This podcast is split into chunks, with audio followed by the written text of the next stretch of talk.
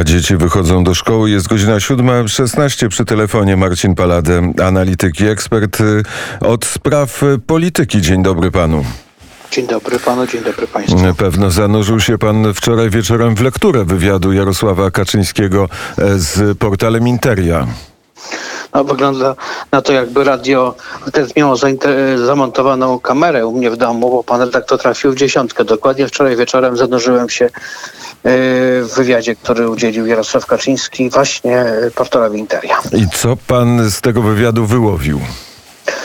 No, to jest bardzo obszerny wywiad, gdzie prezes PiSu się koncentruje na na kilku kwestiach, kwestiach także kluczowych z punktu widzenia nie tylko polityki bieżącej, ale też tego, co y, już było, czyli podsumowując niektóre obszary reformowania kraju, ale także tego, co nas może czekać w najbliższej przyszłości.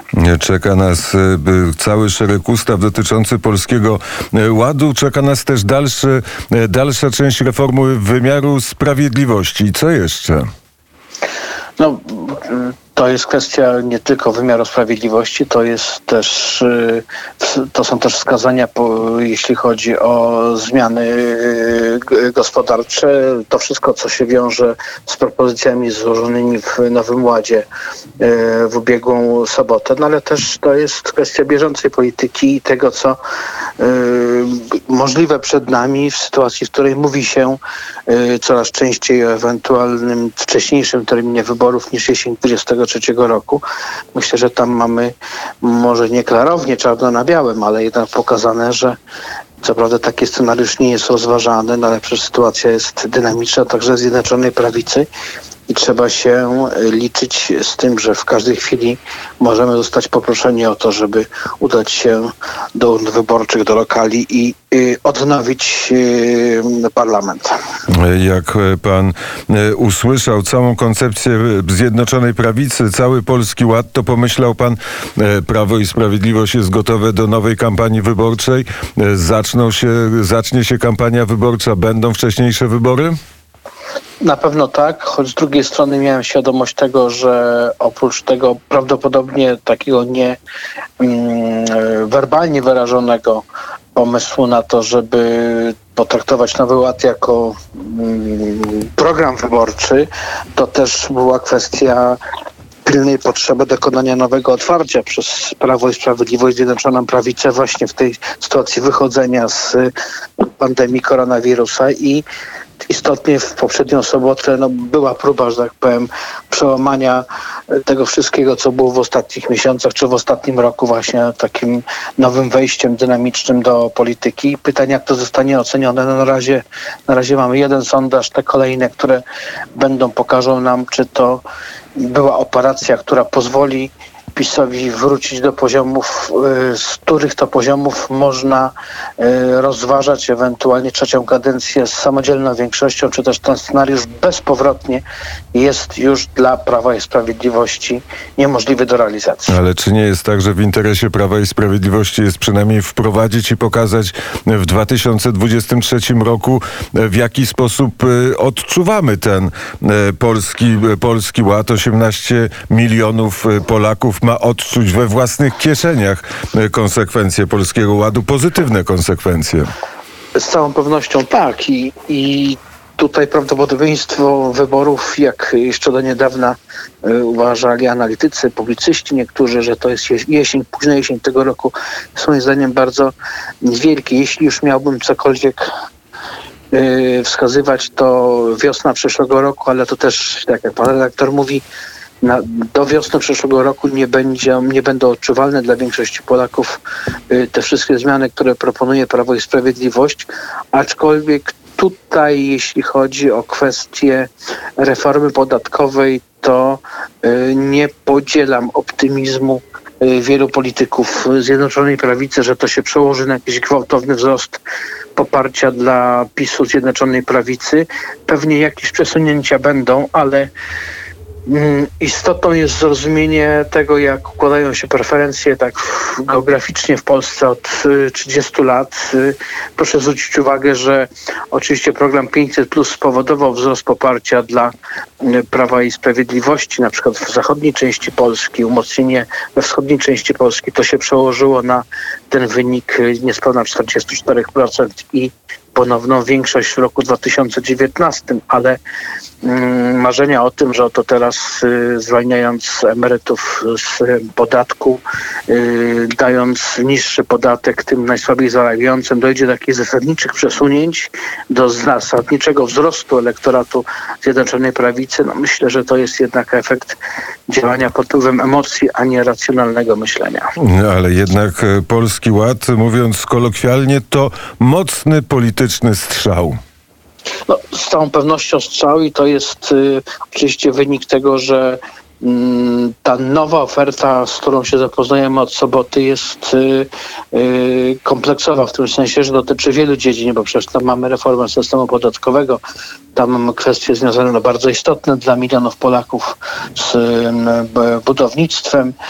Natomiast jak gdyby, nazwijmy to w cudzysłowie, blask, czy też rozejście się tego, co zaproponowało, w- sensie rozejście się w, w społeczeństwie, tego, co zaproponowało Prawo i Sprawiedliwość, to oczywiście jest wynik aktywności Zjednoczonej Prawicy, y, prac wielomiesięcznych y, zmierzających do tego, żeby zaprezentować nowy ład, ale w dużej mierze jest to też kwestia tego, że po drugiej stronie politycznej barykady nie ma alternatywy, nie ma propozycji programowej czy propozycji programowych. Wobec tego Prawo i Sprawiedliwości Zjednoczonej Prawicy od sześciu lat przy tej marnej opozycji po prostu jest łatwiej. Bezradna e, opozycja, która może tylko powiedzieć, że ten e, Polski Ład jest e, beznadziejny, bez sensu, nie można go zrealizować, ludzie na tym stracą, a pozytywnej odpowiedzi nie ma.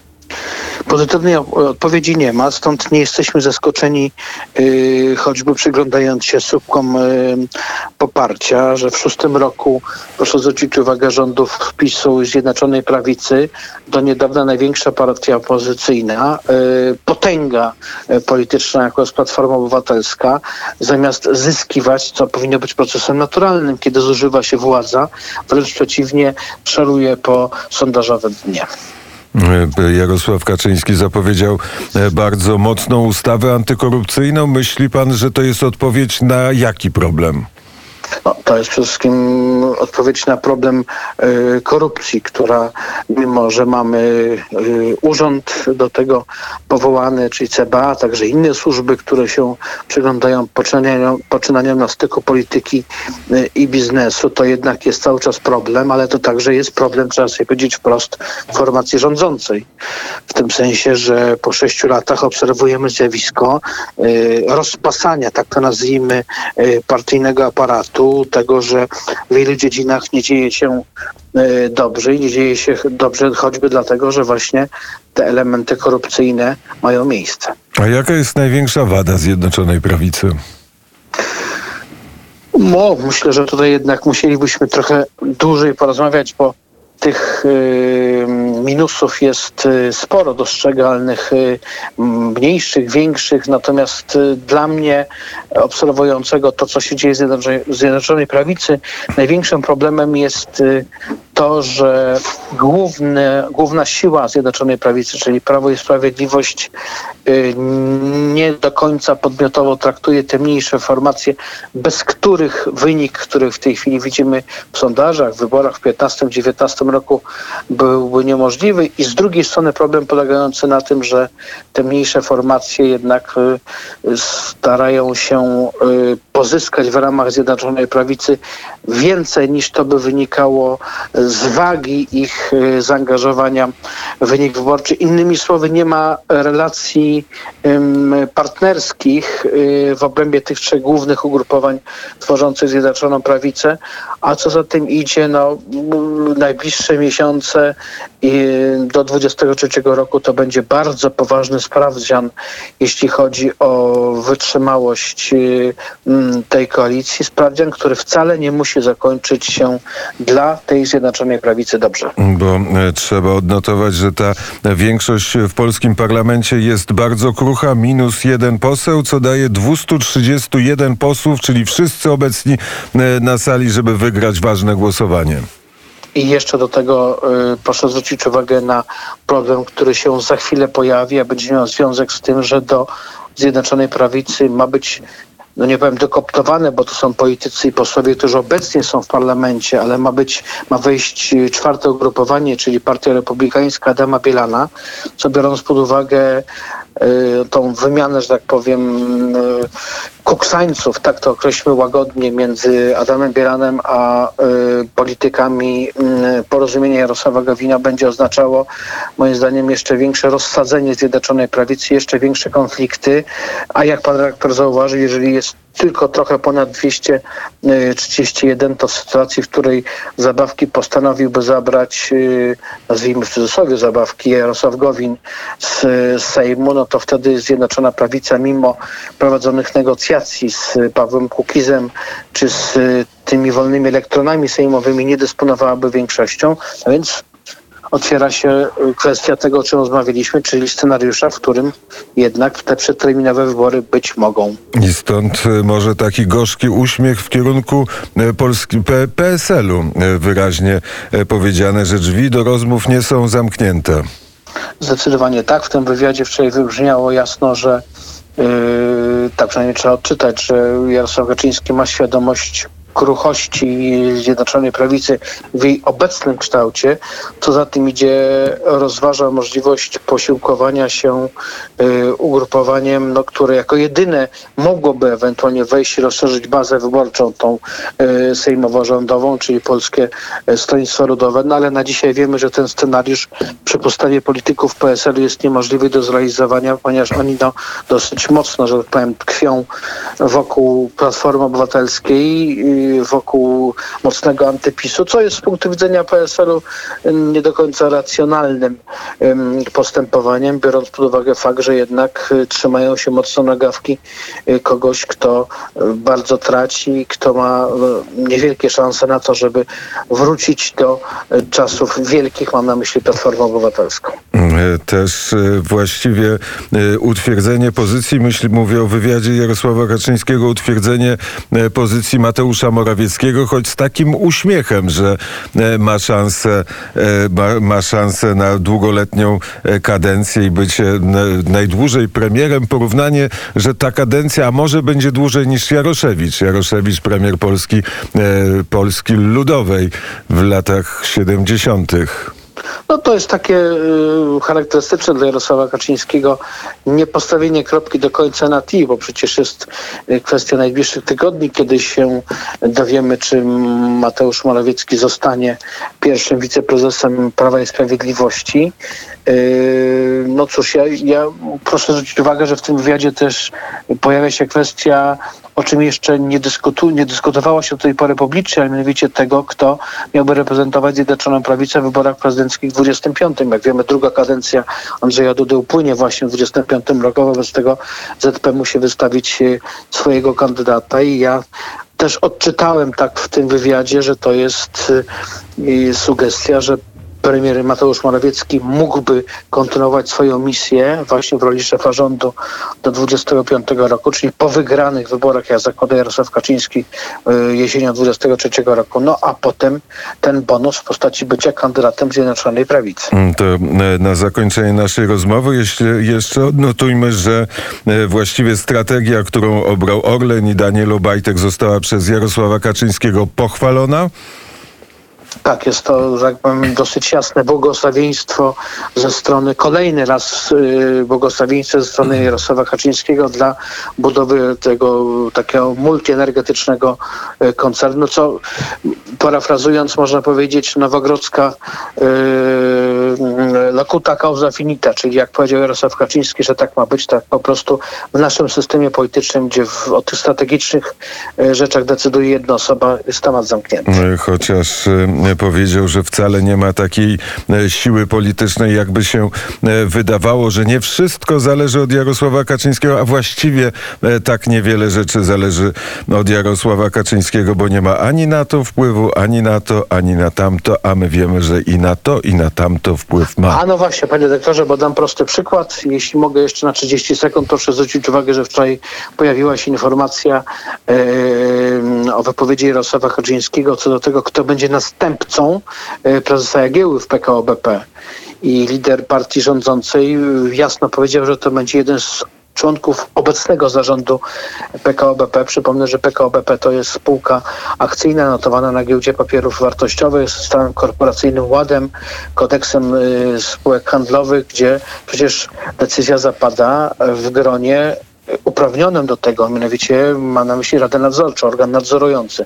Tymczasem tutaj było jasne wskazanie, jak gdyby ponad tym organem, że yy, następcą będzie, tak jak wspomniałem, jeden z obecnych członków zarządu, czyli jest z tym wpływem mm, tak jak pan wspomniał, tak, że pan prezes Kaczyński deklaruje, że nie ma, yy, nie ma tak do końca wpływu na wszystko, ale tutaj widać, że w przypadku tych yy, wiodących spółek Skarbu Państwa jednak to wszystko dzieje się pod nadzorem prezesa. No to skusił mnie pan na jeszcze jedno e, pytanie dotyczące tego, jak pan uważa, dlaczego po 12 latach e, pan Jagiełło, prezes największego polskiego banku, e, podał się do dymisji, a inaczej mówiąc stracił posadę.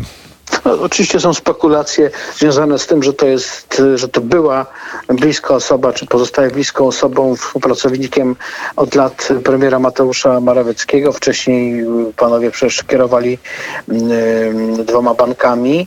Y, próba doszukiwania się tutaj, y, jak powiem, czynników politycznych, a to, że to osłabienie premiera i tak dalej, i tak dalej. Ja bym tutaj jednak brał raczej pod uwagę argument taki, że no, jest reset, jeśli chodzi o Nowy Ład, jest też reset, jeśli chodzi o parę instytucji, które są kluczowe dla gospodarki. Myślę, że ta, y, to odejście Jagiełły to nie jest y, incydent. Myślę, że takich zmian w tych wiodących spółkach Skarbu Państwa będzie w najbliższym czasie więcej.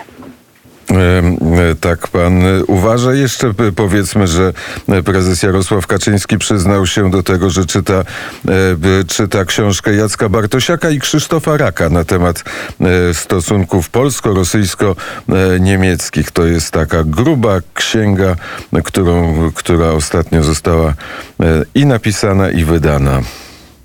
No i jednocześnie prezes Kaczyński mówi y, o tym, że y, no, na lekturę nie ma zbyt dużo czasu, bo przecież ma szereg obowiązków, bardzo y, wiele godzin spędza każdego dnia w, w alejach, ale jednak tymczasem tak gospodaruje, że tak jak pan redaktor powiedział, no jest w stanie, tak powiem, na bieżąco konsumować to, co ważne dla tych, którzy w polityce są i o polityce decydują. Bardzo serdecznie dziękuję za rozmowę. Marcin Palade był gościem poranka wnet, analityk i ekspert. Człowiek, który zna polską scenę polityczną na e, wylot na zegarze godzina 7.34.